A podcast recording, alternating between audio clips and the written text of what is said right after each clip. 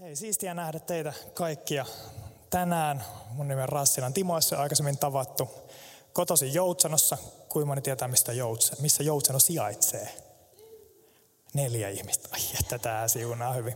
No sen verran täytyy myös sanoa, että mä olin ensimmäistä kertaa Seinäjoella elämässä, niin olikohan kolme vuotta takaperin. Niin tota, ne on vähän toisella puolella Suomea, mutta mukava olla tänään täällä IK-opiskelijoiden kanssa. Jyväskylässä asustelen. Siellä olin kolme vuotta nuorisopastorina ennen sitten Isokirjaopistolle siirtymistä. Ja mun iä voitte laskea siinä, mulla on pieni ikäkriisi parhaillaan menossa nimittäin. 2007 vuonna mä kävin 50-leirin ja siitä on hetki, hetki aikaa. Jotkut teistä ei ehkä ollut syntynyt vielä silloin, niin sellaista se on. Mutta tota, tänään se aihe ja teema, josta haluaisin jakaa muutamat ajatukset teille, on lepo. Otsikolla siunattu lepo. Ja mä toivon, että sä voit tänään ottaa rennosti, voit kokea olevas kotona. Tänään ei tarvi yrittää täällä olla jotain, jotain muuta tai laittaa jotain seurakunta roolia päälle, vaan saat saat ottaa rennosti. Jos nukahat mun puheen aikana, ei haittaa. Lappeenrannassa kerran kävin niin aikaisemminkin. Muistan, se oli mun ensimmäisiä saarneja Lappeenrannassa nuorisopastorina ja sitten pidin siellä omasta mielestäni hirveän väkevää sunnuntai koko saarna. Ja yksi mummo sitten nukahti siellä eka viiden minuutin jälkeen. Niin saa ottaa rennosti, se on ihan ok. Seurakunta on kotiin, niin jos väsyttää, niin se ei haittaa ollenkaan. Sen verran vielä IK-opistosta, että jos, jos on mitä ikinä kysyttävää liittyen, jos sua kiinnostaa jossain kohtaa opinnot, joko monimuotona tai paikan päällä keurulla, niin, niin mun kanssa voi tulla juttelemaan. Meidän tiimiläisten kanssa voi jutella. Jannelta ja Saraltakin saattaa saada ihan hyviä, hyviä vinkkejä opiskeluihin liittyen, niin sitä kyllä jossain vaiheessa suosittelen jokaiselle. Itse sain silleen työn ja opiskelujen ohella 2017-2019 tehdä omat, omat monimuoto-opinnot siellä. Mutta tämän päivän teema, siunattu lepo. Puhutaan vähän levon teologiasta, sitä miten se liittyy meidän elämään kristittyinä. Ja luetaan ekasta Mooseksen kirjasta toisesta luvusta ensimmäistä kolme jaetta. Ja mun mielestä nämä jakeet on siitä mielenkiintoisia, että siinä kerrotaan siitä, miten kaikki valtias Jumala lepäsi. Mä en tiedä millainen mielikuva, millainen ajatus sulle siitä tulee, mutta mulle se on jotenkin semmoinen niin kuin, ehkä vähän haastavakin ajatus, että, että miten kaikki valtias Jumala lepää. Laittaako Jumala riippumaton pystyyn ja menee rannalle ja, ja kattelee, kattelee auringonlaskua tai mitä se on. Ehkä voitte Saralta tai Jannelta kysyä sit syvemmän, syvemmän semmoisen niin teologisen analyysin siitä, että mitä Jumalan lepääminen tarkoittaa. Mutta joka tapauksessa Eka Mooseksen kirja luomiskertomuksessa ensimmäistä kolme jaetta luvusta kaksi sanotaan seuraavat sanat. Niin tulivat valmiiksi taivaat ja maa ja kaikki, mikä niissä on. Seitsemäntenä päivänä Jumala sai valmiiksi tekemänsä työn, ja seitsemäntenä päivänä hän lepäsi kaikesta työstään, jota oli tehnyt. Jumala siunasi seitsemännen päivän ja pyhitti sen, koska silloin hän lepäsi kaikesta luomistyöstään. Mitä, mitä lepo on? Mitä, mitä se tarkoittaa? Yksi semmoinen määritelmä, mitä me voitaisiin ehkä ajatella, mitä levolla tarkoitetaan, on se, että se on virkistävää taukoa siitä työstä, mitä sä teet. Se on jotain semmoista, mikä antaa sulle voimaa. Se on jotain semmoista, mikä virkistää, piristää sua. Ei vie sun voimia, vaan antaa sulle voimia. Se tarkoittaa myös sitä, että sä lakkaat tekemästä jotain, mitä sä oot tehnyt. Ja mä muistan tuossa vähän aikaa sitten, katsottiin mun vanhempien kanssa vanhoja perhevideoita. Ne on parhaimpia ikinä. Ja sitten katsottiin siinä, kun kakkosluokkalainen Timo oli siinä haastattelussa. Me oltiin sukulaisten luona mummolassa tuolla Siilijärvellä. Olisiko se ollut joulu 99 tai 2000 tai 2001 tai jotain sitä luokkaa. Ja multa siinä alakouluikäisenä kysytään, että niin kuin siitä muilta serkuilta kysyttiin aikaisemmin, että mikä, mikä on sun lempiaine koulussa niin, niin mun serkku Anni vastasi, olisiko ollut äidinkieli ja muistaakseni mun pikkuveli Teemu puhui jotain matematiikasta. Ja kun kysyttiin Timolta, että Timo, mikä sun lempiaine on koulussa, niin mä vastasin saman tien välitunnit. Se on se, on se mikä niin kuin, se sytyttää mua ja siinä on jotain niin kuin todella, todella hyvää. Ja, ja siinä oli selkeästi niin kuin lepo, lepo otettu haltuun pienestä pitäen. Vaikkakin sit nyt jos miettii omaa elämää, niin tuntuu ehkä myös yksi syy, miksi tästä aiheesta tänään puhun, on se, että ehkä välillä sitä pitäisi opetella pysähtymään vähän enemmän, niin kuin silloin joskus junnuna oli vähän ehkä helpompaakin unohtaa kaikki muu ja levätä. Mutta lepo, niin se on jotain semmoista, mikä on paljon enemmän kuin vaan laiskottelu. Kyseessä ei ole se, että, että nyt, nyt niin kuin katsotaan Netflixiä koko päivä. Ja en tiedä susta, mutta ainakin mulla välillä, jos on niitä päiviä, että niin kuin koko päivän katsoo vaikka Netflixiä jotain sarjaa, niin ei mulla hirveän levännyt olo usein sellaisen päivien jälkeen ole. Eli se on jotain, jotain enemmän kuin vaan sitä, että nyt maataan sohvalla koko päivä. Välillä sitäkin tarvitaan, se tekee hyvää. Mutta lepoon sisältyy ajatus kuitenkin tavalla tai toisella semmoisesta pysähtymisestä, vauhdin hiljentämisestä. Viimeisten muutaman vuoden aikana mulla muutamat kaverit on käynyt tämmöisillä hiljaisuuden retriiteillä. Ja just vähän aikaista yhdeltä yksi tuttu Instagramissa jako storia siitä, että, että hän oli käynyt tämmöisellä hiljaisuuden retriitillä, missä oli ollut siis kolme vai neljä päivää porukalla täydessä hiljaisuudessa. Ja tota, oli silleen, että ne oli syönytkin yhdessä, mutta täydessä hiljaisuudessa. Ja, ja tämä mun tuttu sitten jakoi sitä, että hei, tämä oli ihan valtava kokemus, että sai oikeasti pysähtyä ja rauhoittua ja, ja olla hiljaa. Ja sitä kautta sai oikeasti levättyä. No mä lähdin sitten tämän story inspiroimana itse kanssa googlailemaan, että löytyisikö jotain vaihtoehtoja.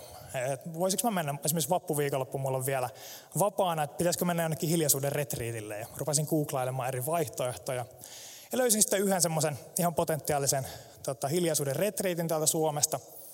Ja oli jo ilmoittautumassa, ja sitten mä rupesin lukea sitä ohjelmaa läpi, että, että joo, joka päivä on hiljentymistä, ollaan, ollaan niin kuin hiljaisuudessa ja vaelletaan metsässä ja kävellään. Ja sitten siellä lukee, että joka ikinen päivä myös niin kuin iso osa päivää on tämmöinen niin pyhä tanssi.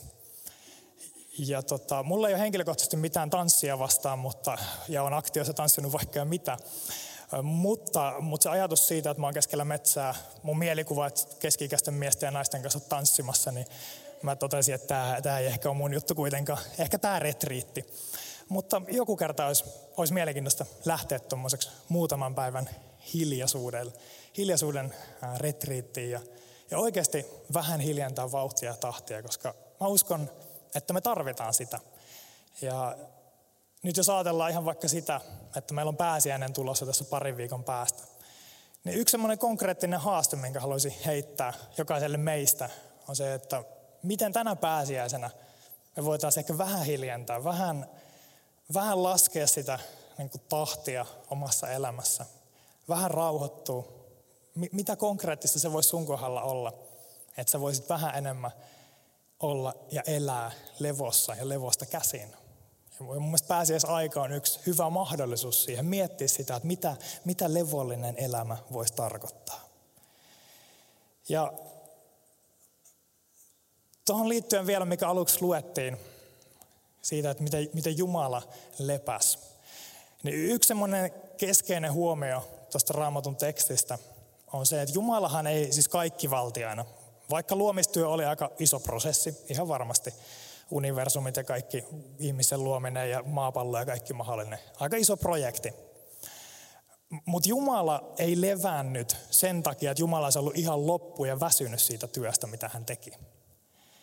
Se ei ollut se lähtökohta, että, että nyt sen takia Jumala, Jumala sanoi, että nyt, nyt pitää ottaa vähän breikkiä, että oli sen verran rankka juttu tämä luominen. Vaan Jumala lepäs. Ja mä ajattelen niin, että hän halusi siinä antaa meille esimerkin siitä, että jos hän kerran lepäs, otti säännöllisesti taukoa siinä niin kuin vertauskuvallisesti, niin se on myös esimerkki meille siitä, että me tarvitaan lepoa. Ja muutamat nostot, mitä haluaisin tänään teille jättää. Ja ensimmäinen on se, että yksinkertainen toteamus, että sä tarvitset työtä ja sä tarvitset lepoa. Luomiskertomus osoittaa sen meille. Mä en niinkään nyt tule keskittymään tuohon työnäkökulmaan. Siitä voitte vaikka Jannelta pyytää saarnaa joku toinen kerta. Ja mä, lasken, mä ajattelen myös niin, että, että opiskelut ja muut liittyy siihen. Mutta ihan semmoinen perustavanlaatuinen ajatus on hyvä, hyvä tiedostaa, että luomisessa niin työ ei ole ensisijaisesti joku huono asia. Kyseessä ei ole semmoinen juttu, että, että no koska syntiinlankemus tapahtui, niin nyt sen takia meidän pitää tehdä työtä ja nähdä vaivaa ja käydä kouluja ja kaikkea mahdollista. Vaan itse asiassa työ on tarkoitettu hyväksi asiaksi. Mä uskaltaisin jopa väittää, että ihmisinä me tarvitaan työtä. se voi näyttäytyä eri elämän vaiheissa tosi erilaiselta. Se ei välttämättä tarkoita sitä, että, että kysymys on joku, onko se aina palkkatyö, joskus se on opiskeluita, joskus se voi olla vapaaehtoistyötä. Mutta työ itsessään, niin se ei ole paha asia, vaan, vaan se on hyvä juttu. Meidät on luotu, meidät on tarkoitettu niin, että me tarvitaan sitä.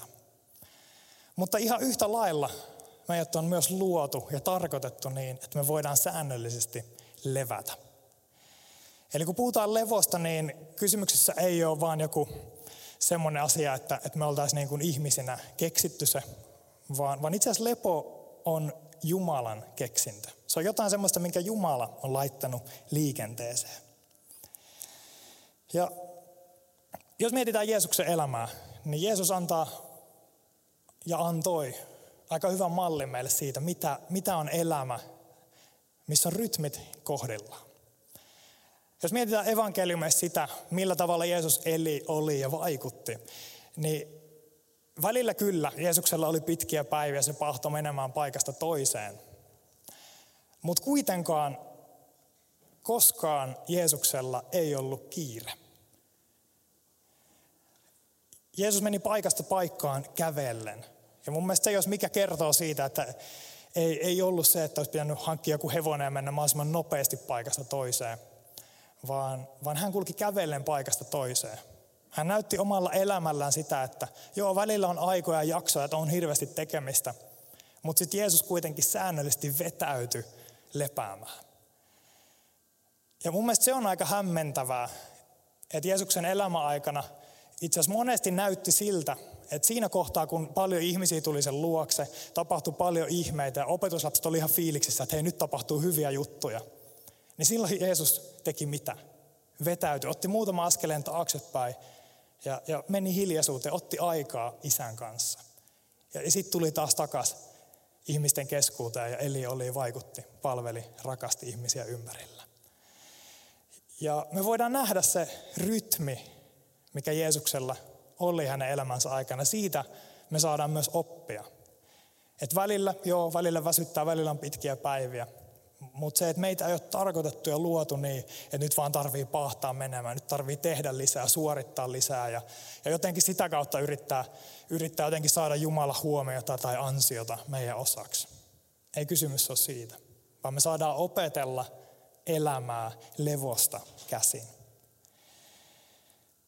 Mun mielestä yksi aika makea esimerkki lepoon liittyen, siitä on itse asiassa jo varmaan pari vuotta aikaa, kun kattelin semmoista dokumenttia, missä Arman Alisad meni New Yorkissa käymään Hasidin juutalaisten luona. Ja, ja se oli ihan sairaan mielenkiintoinen, kun Arman Alisad meni sinne Hasidin juutalaisten yhteisöön ja hän vietti sapatin siellä heidän kanssaan. Ja se alkoi siellä perjantai-iltana, he söi yhdessä, laittoi kaikki laitteet tyyliin offline-tilaa ja, ja söi yhdessä, vietti hyvän illan yhdessä, kävi nukkumaan ja lauantaina aina iltaan asti. Jatko semmoinen täys niin kuin lepomoodi. Oltiin yhdessä läheisten kanssa – ja, ja ei, ei touhuttu mitään ylimääräistä ja jotenkin säntäilty joka suuntaan tai selattu somea jatkuvasti, vaan, vaan sen ajan levolle ja yhteydelle. Ja, ja mun mielestä se oli aika makea esimerkki siitä, mitä, mitä lepo parhaimmillaan voi olla. Ja jotenkin jos me ajatellaan sitä, sitä yhteiskuntaa, missä me eletään ja kaikkea sitä some-uutistulvaa, niin, niin siitä helposti tulee meille semmoinen, ainakin mulle, mentaliteetti, että nyt niin kuin kauhean, on hirveä kiire, pitää tietää asioita, pitää, pitää olla ajan tasalla kaikesta. Ja, ja se itse asiassa voi olla aika vaarallista meille, myös kristittyönä Jeesuksen seuraajina. Ja itse asiassa vanha suomalainen sananlasku sanoo, että, että Jumala loi ajan, mutta ihminen loi kiireen. Ja, ja siinä on aika semmoinen iso, iso lähtökohtainen ero, että Jumala on kyllä luonut ajan, mutta me ollaan se, joka on saatu se semmoinen kiire aikaa. Ja välillä oikeasti tekee hyvää hiljentyy, pysähtyy. Ja, ja myös seurakunnassa miettiä sitä, että mikä, mikä on se juttu, minkä takia mä vaikka tuun seurakuntaan. Jos olet ehkä paljon ollut palvelemassa eri jutuissa, niin, niin välillä se voi olla oikeasti hyvä hetkeksi aikaa pysähtyä ja miettiä, että mitkä on ne mun motiivit. Tuunko mä seurakuntaan sen takia, sen takia että nyt, nyt mun pitää vaan tehdä jotain asioita. Vai voisinko mä tulla seurakuntaan välillä lepäämään? E, entä jos tämä voisi olla paikka, missä saa levätä, missä saa olla, tehdä oman osuutensa, mutta myös samalla välillä voi vaan olla, levätä, koska mä ajattelen, että Jumala haluaa meidän elämässä lisätä lepoa. Se on jotain semmoista, että Jumala kattoisi meitä ja ajattelisi, no niin, että no vitsi kun te olette ollut taas niin laiskoja ja ei, ei oikein hyvin mene. Vaan mä ajattelen niin, että siitä levosta käsin me saadaan opetella elämää ja sitä levosta käsin me saadaan myös tehdä töitä. Ja toinen näkökulma liittyen lepoon on se, että lepo antaa Jumalalle tilaa toimia. Tämän niminen pastori, kun Levi Laskow sanoi vähän yhdessä podcastissa siitä, kun hän kävi läpi sitä, että miten hänkin on käynyt niin kuin elämässä läpi vaiheita, että on ollut ahdistusta ja on ollut tosi paljon levottomuutta. Siihen itse pystyi samaistumaan aika paljon. Varsinkin tuossa viime vuoden kevät, kesä oli itsellä jotenkin tosi, tosi levotonta ja väsynyttä aikaa. Ja, ja sitten huomasi, että niin kuin automaationa vähän tapahtui se, että sitten vaan niin kuin selaili uutisia, selaili somea ja ei sitä ihan hirveästi lisää lepoa tai rauhaa löytynyt. Ja, ja Levi Laskov sanoi tämmöisen ajatuksen, mikä oli mun aika hyvä, että itse asiassa kyse on nöyryyden oppimisesta, kun me konkreettisesti esimerkiksi puhelimessa rajoitetaan meidän ruutuaikaa ja informaatiotulvaa. Eli se voi itse olla hyvinkin niin kuin kristillinen juttu, muistuttaa itsemme siitä, että itse asiassa ei mun tarvi aina olla ajantasalla kaikesta siitä, mitä maailmassa tapahtuu. Ei mun tarvi koko ajan selaa somea tai viimeisimpiä uutisia, että mitä milloinkin missäkin tapahtuu. Vaan se on itse asiassa nöyryyttä opetella, laittaa rajoja. Ja, ja itse asiassa se, se muistuttaa meitä siitä, kun me laitetaan rajoja, vaikka meidän, meidän some-ruutuaika käyttäytymiselle, puhun tässä myös yhtä lailla itselleni, niin itse asiassa se myös muistuttaa meitä siitä, että itse asiassa että me ei olla millään tavalla kontrollissa, me ei olla kaikki valtiaita. Koska jos me yritetään pysyä koko ajan ajantasalla kaikesta, yritetään ottaa se koko maailman paino meidän harteille, olla aina niin kuin selvillä, mitä kaikkea maailmassa tapahtuu, niin siitä seuraa lähinnä levottomuutta, ahdistusta ja, ja myös turtumista siihen kaikkeen, mitä ympärillä tapahtuu. Eli itse asiassa se, että me voidaan myös tietysti tehdä valintoja, mitkä voi lisää meidän levollisuutta, kuten esimerkiksi rajoittamalla meidän, meidän some- tai informaatiot tai uutistulvaa, niin se voi auttaa meitä myös kokemaan ja tuntemaan ja, ja niin kuin pääsee lähemmäs Jumalaa. Ja sitä kautta kokemaan myös myötätuntoa toisia ihmisiä kohtaan. Koska jos, jos me yritetään ikään kuin olla kaikki valtioita lainausmerkeissä, aina pysyä kaikesta ajantasalla ja, ja näin, niin ei, ei kukaan meistä ole niin vahva, että me pystyttäisiin kantaa tämän maailman painoa meidän harteilla. Se, se on ihan mahdottomuus. Vaan meidän tulisi jättää se juttu Jumalalle ja, ja muistaa se, että itse asiassa me ollaan hyvin rajallisia ja, ja miettiä yhtä ihmistä, ehkä yhtä kohtaamista, yhtä tilannetta – ja se on se lähtökohta. Ei niin, että me ei nyt tarvitsisi jotenkin musertua kaiken sen ympärillä, mitä ympärillä tapahtuu. Vaan me saadaan jättää se Jumalalle ja, ja tehdä oma osuutemme. Eli, eli lähtökohta on siinä, että me saadaan opetella nöyryyttä. Me saadaan opetella sitä, että, että itse asiassa ei, ei, ei mun tarvii olla esimerkiksi kaikesta aina ajan tasalla. Mä voin muistaa asioita rukouksia, voin tehdä oman osuuteni kyllä – mutta mä saan jättää loput Jumalalle. Kuinka monella teistä on hyvät unenlahjat? Kuka on sellainen, joka pystyy nukahtamaan melkein missä tahansa? Löytyykö täältä hyvällä unenlahjolla siunattuja? Mm-hmm. Monia, monia käsiä nousee.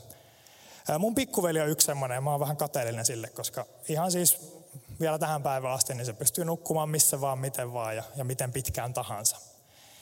Ja tota, on mielenkiintoista huomata, E, että myös Jeesuksella, tietenkin Jeesus oli Jumalan poika ja hänellä varmasti oli täydelliset unelahjatkin, mutta yksi semmoinen tilanne, jossa Jeesus nukkui, oli, oli myrskyn keskellä.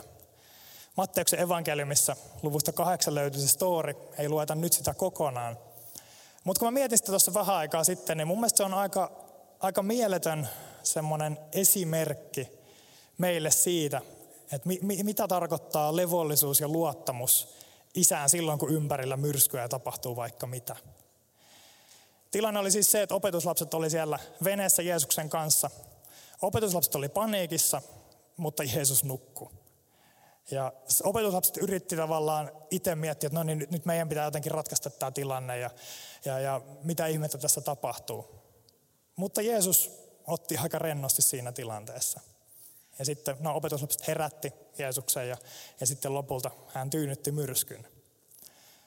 Mutta mä ajattelen niin, että toi, toi ajatus siitä, että Jeesus nukkui myrskyn keskellä, niin kuvaa sitä luottamusta, mikä hänellä oli isään. Ja, ja se on myös jotain semmoista, mitä me saadaan opetella. Koska tiedättekö, kristinuskon ytimessä ei ole se, että miten paljon me tehdään, miten paljon me suoritetaan, vaan se, että me opitaan luottamaan. Me opetetaan, opetet, opetel, opitaan semmoista levollista luottamusta isään. Eli se lähtökohta ei ole nyt siinä, että hei Jumala, kato miten paljon mä teen ja, ja mä oon palvellut näin ja näin paljon seurakunnassa ja, ja, ja mä oon nyt lukenut näin, näin paljon raamattua. Vaan, vaan se lähtökohta on siinä, että me saadaan opetella lepäämään. Me saadaan opetella semmoista levollista luottamusta isään. Että hän kyllä tietää, mitä hän tekee. Tuli eteen mitä tahansa. Tapahtui maailmassa mitä tahansa. Niin tiedättekö, Jumala edelleen on kaikki valtias. Hänellä on tämä homma edelleen hallussa, vaikka meistä välillä saattaa tuntua siltä, että mitä ihmettä meidän ympärillä tapahtuu. Niin Jumalalla edelleen on tämä homma hallussa. Ja se on se meidän levollisuuden lähde. Ja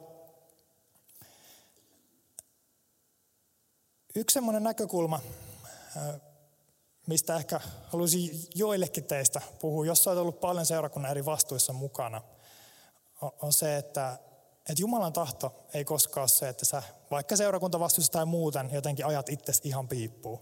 Se ei koskaan ole se lähtökohta, mihin Jumala meitä kutsuu. Mä oon tehnyt se omassa elämässäni, että mä oon liian monta kertaa sanonut kyllä liian moneen juttuun ja sitten on siitä seurannut väsymystä. Mutta, mutta se on jotain sellaista, mihin Jumala ei meitä ensisijaisesti kutsu ja tarkoita, vaan me saadaan opetella sitä levon ja työn rytmiä. Ja, ja todella mä toivon sitä, että myös seurakunnassa ja seurakunta yhteisönä, eri seurakuntina Suomessa, me voidaan oppia sitä, mitä tarkoittaa elämä levosta ja levollisuudesta käsin. Eli kyseessä ei ole jotain sitä, että meidän nyt tarvitsisi puskea kovempaa, suorittaa lujempaa, vaan opetella sitä, mitä, mitä on levollisuus. Koska sun ja mun arvo Jumalan valtakunnassa ei, ei millään tavalla jotenkin ole nyt sidottu siihen, että miten paljon me tehdään, vaan siihen, ketä me ollaan Kristuksessa. Ja siinä on tosi iso ero. Ja, ja välillä se voi olla hyvä pysähtyä, miettiä myös omassa elämässä sitä, että, että miten mä näen oman itseni vaikka osana seurakuntaa. Koska meidän arvo ei määrity sen perusteella, miten paljon me tehdään tai ei tehdä, vaan se on se lepääminen siinä, kuka Jumala on ja mitä Jumala on tehnyt meidän puolesta. Ja kolmas näkökulma tähän iltaan on se, että lepo auttaa meitä katsomaan Kristukseen. Tiedättekö, silloin kun meillä on vauhti päällä, juostaan paikasta toiseen, tapaamista toiseen ja, ja on jotenkin se, semmoinen jatkuva kiire meidän mielessä. Ja, ja kiire on siitä vähän surkea juttu, että kiire on ihan tutkittu, että kiire lamauttaa meidän luovuuden – Kiire on haitallista meidän mielelle. Kiire tekee hallaa meidän ihmissuhteille. Mutta silloin kun me opitaan pysähtymään, silloin kun me opitaan se, että itse asiassa voin ottaa sen pari askelta ikään kuin taaksepäin kaiken kiireen keskellä. Ja muistaa sen, että, että ei tässä ole kysymys siitä, että mun tarvitsisi kontrolloida kaikkea, että mun tarvitsisi osata kaikkea. Niin silloin, kun me vähän pysähytään, vähän hiljennetään vauhtia. Ehkä tänä pääsiäisenä, vaikka tuo arvokas tapahtuma on mielestäni huikea mahdollisuus siihen, että tulla ydinasioiden äärelle ja pohtia sitä, että, että millaiset elämänrytmit mulla on. Niin sitä kautta me saadaan opetella myös katsoa Kristukseen, kun me hiljennetään välillä vähän vauhtia. Ja itse asiassa hebrealaiskirjassa luvussa neljä hebrealaiskirjan kirjoittaja kirjoittaa jakeet 9-11 seuraavalla tavalla – Jumalan kansalla on siis sapatin lepo vielä edessäpäin. Joka on päässyt hänen lepoonsa, on saanut levon teoistaan niin kuin Jumalakin omista teoistaan. Pyrkikäämme siis pääsemään siihen lepoon, ettei kukaan lankeaisi seuraamaan samaa tottelemattomuuden esimerkkiä. Ja noissa siis luvuissa 3-4 toi hebrealaiskirjan kirjoittaa itse asiassa varoittaa siitä, että ei missata sitä lepoa, jonka Jumala on meille tarkoittanut. Ja kun mietitään meidän kristinuskon sanomaa, jos joku kysyisi, mikä tämän kristinuskon niin ydin ja pointti on, niin itse asiassa, itse asiassa lepo ja levollisuus on yllättävän iso osa meidän uskon ydintä. Koska luottamuksessahan on kysymys siitä, että me laitetaan meidän luottamus, me, me laitetaan meidän usko johonkin meitä paljon suurempaan. Ja se tarkoittaa meidän omasta kontrollista luopumista. Se tarkoittaa tilan antamista Jumalalle. Se väistämättä tarkoittaa sitä, että me ei vain itse yritetä suorittaa ja painaa asioita, vaan me annetaan Jumalalle tilaa ja mahdollisuus. Me ikään kuin astutaan alas oman elämän valtaestuimelta. Sanotaan, että hei Jumala, en mä tiedä miten tätä elämää tulisi elää, mutta auta sä mua elämään niin kuin sä haluat. Ja sitä kautta me saadaan löytää lepo meidän elämään. Tiedättekö, Johanneksen evankeliumissa luvussa 19 jakessa 30 Jeesus yksinkertaisesti vain totesi, että se on täytetty. Ja kun Jeesus oli ristillä, niin, niin se, kyseessä ei ollut joku semmoinen asia, että, että hei, että, että nyt, nyt tämä työ on niin kuin melkein tehty, mutta kyllä sun pitää vähän vielä tehdä jotain. Jeesus ei ristillä sanonut, että hei, että nyt, nyt niin kuin tämä työ on melkein tehty, mutta sun pitää eka saada sun oma elämä kondikseen ja sitten kaikki on ok. Vaan, vaan Jeesus yksinkertaisesti totesi ristillä, että se on täytetty. Toisin sanottuna, tässä on lepo, tässä on rauha. Suhteessa Jeesukseen me voidaan löytää semmoinen lepo ja semmoinen rauha, jota ei löydy mistään muualta. Ja, ja tässä on se kristinuskon ydin, Huolimatta siitä, millainen tilanne meillä tällä hetkellä on. Se voit ehkä tällä hetkellä olla tilanteessa, että, että on, on tilanne, että väsyttää, ahdistaa, tuntuu, että ei, ei mistään meinaa tulla mitään. Niin etkö lepo on tarjolla sulle tänään? Vaikka olisi tilanne, että sulla on tällä hetkellä ihan hyvin, hyvin niin kuin levännyt fiilis ja olo, niin yhtä lailla tänään Jumala tarjoaa sulle Jeesuksessa lepoa ja rauhaa. Ja siitä levosta ja rauhasta käsin me saadaan sitten opetella palvelemaan, antamaan meidän parhaamme Jeesukselle. Mutta se lähtökohta on siinä, että me eka opitaan lepäämään Jeesuksessa. Eli kysymyksessä ei ole niinkään just se, että miten, miten paljon me tehdään. Tai, tai kysymyksessä ei ole myöskään semmoinen ajatus suomalaista sisusta, että kyllä mä nyt jaksan ja pärjään ja osaan. Vaan kysymys on siitä, että me opitaan levollisuus. Me opitaan se, että me tarvitaan Kristusta kaikessa meidän elämän vaiheissa. Ja itse asiassa, että Kristuksen luota löytyy semmoinen lepo, mitä ei vaan löydy mistään muualta. Ja voitaisiin tehdä niin, että rukoillaan nyt pieni hetki ja pysähytään Jumala eteen. Tullaan jatkaa sitten yhteistä ylistystä ja kohta myös rukouspalvelu aukastaa. Mutta jos oot tänään semmoisessa tilanteessa, että, että sä kaipaat lepoa, sulla on ehkä semmoinen olo, että nyt, nyt ei vaan jaksa enää. Niin tiedätkö, Jumala on täällä tänään sua varten. Ei hän kato sua niin, että, että voi että kun menit taas tekemään ton asiaa ja kun et ole saanut totakaan asiaa vielä sun elämässä kuntoon. Vaan Jumala tarjoaa sulle Jeesuksessa lepoa ja rauhaa. Ja tehdään niin, että rukoillaan yhdessä. Kiitos Herra siitä, että sä oot Jumala, joka tarjoat meille lepoa. Kiitos siitä, että sinussa on meidän rauha, sinussa on meidän toivo. Ja mä haluan rukoilla jokaisen puolesta tänään, joka tavalla tai toisella kokee sisällä semmoista ahdistusta tai levottomuutta, ehkä pitkään jatkunutta, jotain semmoista, mikä ei meinaa jättää rauhaa. Mä pyydän sitä, tänään sä voit antaa meidän konkreettisesti kokea sitä, mitä on sinulta tuleva lepo, mitä on sinulta tuleva rauha. Kiitos Pyhä Henki, että sä oot tänään täällä. Sä vaikutat, sä haluat täyttää, sä haluat vaikuttaa meissä. Ja mä haluan siunata erityisesti niitä, jotka tänään kokee olevansa jotenkin omien voimiensa lopussa siinä, että nyt ei enää pysty ja jaksa. Kiitos Jeesus siitä, että siitä, mihin meidän voimat loppuu, niin sinun voima vasta alkaa. Auta meitä säännöllisesti pysähtymään meidän arjen keskellä. Auta meitä näkemään se, että mitä, Miten me voitaisiin konkreettisella tavalla hiljentää vauhtia niin, että me voitaisiin myös kuulla sun ääni meidän arjen keskellä. Se sun ääni, joka kutsuu meitä lepoon ja rauhaan. Kiitos siitä, että sinä olet meidän toivomme. Amen.